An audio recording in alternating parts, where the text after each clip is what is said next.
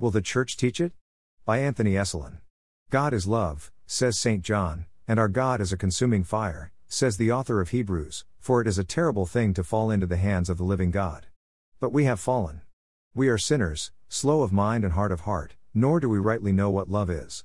We are apt to take it for our sentiments.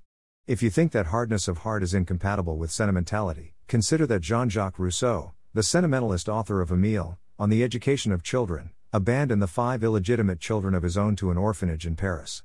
I've never met a person who couldn't justify the wrong he had done because of some kind of love.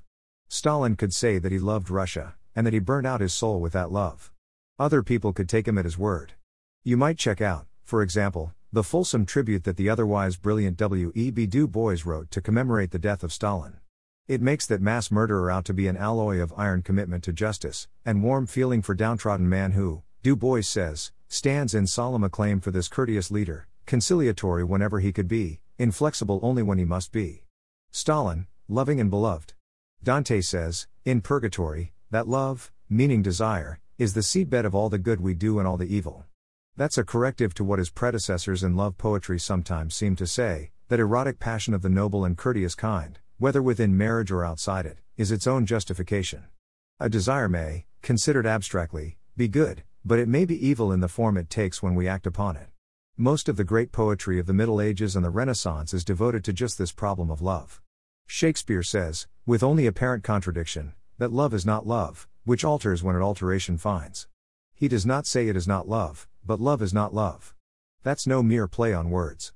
He is distinguishing between love and love, between something that we call love, and that we mostly feel as love and mistake for love, and what love really is. People in the heat of lust talk much of love. But such love is hate, says the poet Edmund Spenser, who was surely no prig. After he had written and published his first three books of The Faerie Queene, he says he got some sharp criticism from people who objected to his poetry of love, thinking that it might lead youth astray. Such ones ill judge of love, that cannot love, says he, nor in their frozen hearts feel kindly flame. The word kindly there means natural, according to kind, as God created us in the beginning, in our kinds, and commanded us to be fruitful and to multiply. It names the prime end for sexual desire.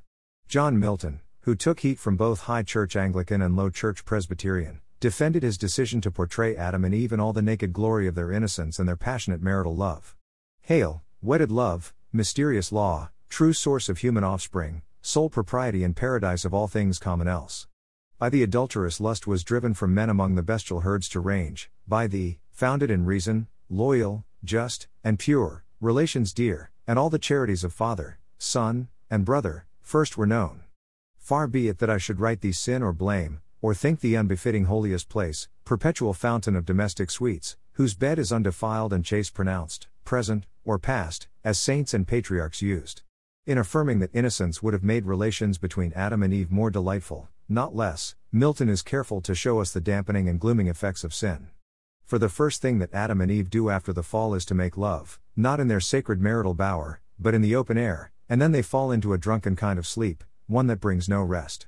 That this seal of their sin was not an act of love, though they are married and though they are doing nothing in itself illicit, is evident by their disillusionment when they awake. Up they rose as from unrest, and each the other viewing, soon found their eyes how opened, and their minds how darkened, innocence, that as a veil had shadowed them from knowing ill, was gone, just confidence, and native righteousness, and honor from about them, naked left to guilty shame, he covered, but his robe uncovered more. We cannot, then, judge what is right and wrong by what is or is not motivated by what goes by love's name, since love, the passion rather than the theological virtue, is itself tangled up in our errors, our frailties, and our sins. We are on firm ground only when we look to the example and to the instructions of Christ. We must do good to those who hate us. We must forgive our brother 70 times 7 times. We must descend into the ditch to tend to the beaten stranger. We are to slay the fatted calf for the foolish son come home. Christ emptied himself, taking the form of a slave, suffered for us, in obedience to the Father. The spear opened his side and pierced his heart, it was the broaching of love. Says the poet George Herbert, Love is that liquor sweet and most divine, comma slash which my God feels as blood, but I as wine. A joy beyond any that the world has to offer, or that the world can even conceive, is the reward of this love, which says to God, in the full trust of love, give what you command, and command what you will. Who but the church will teach this now? And will the church teach it?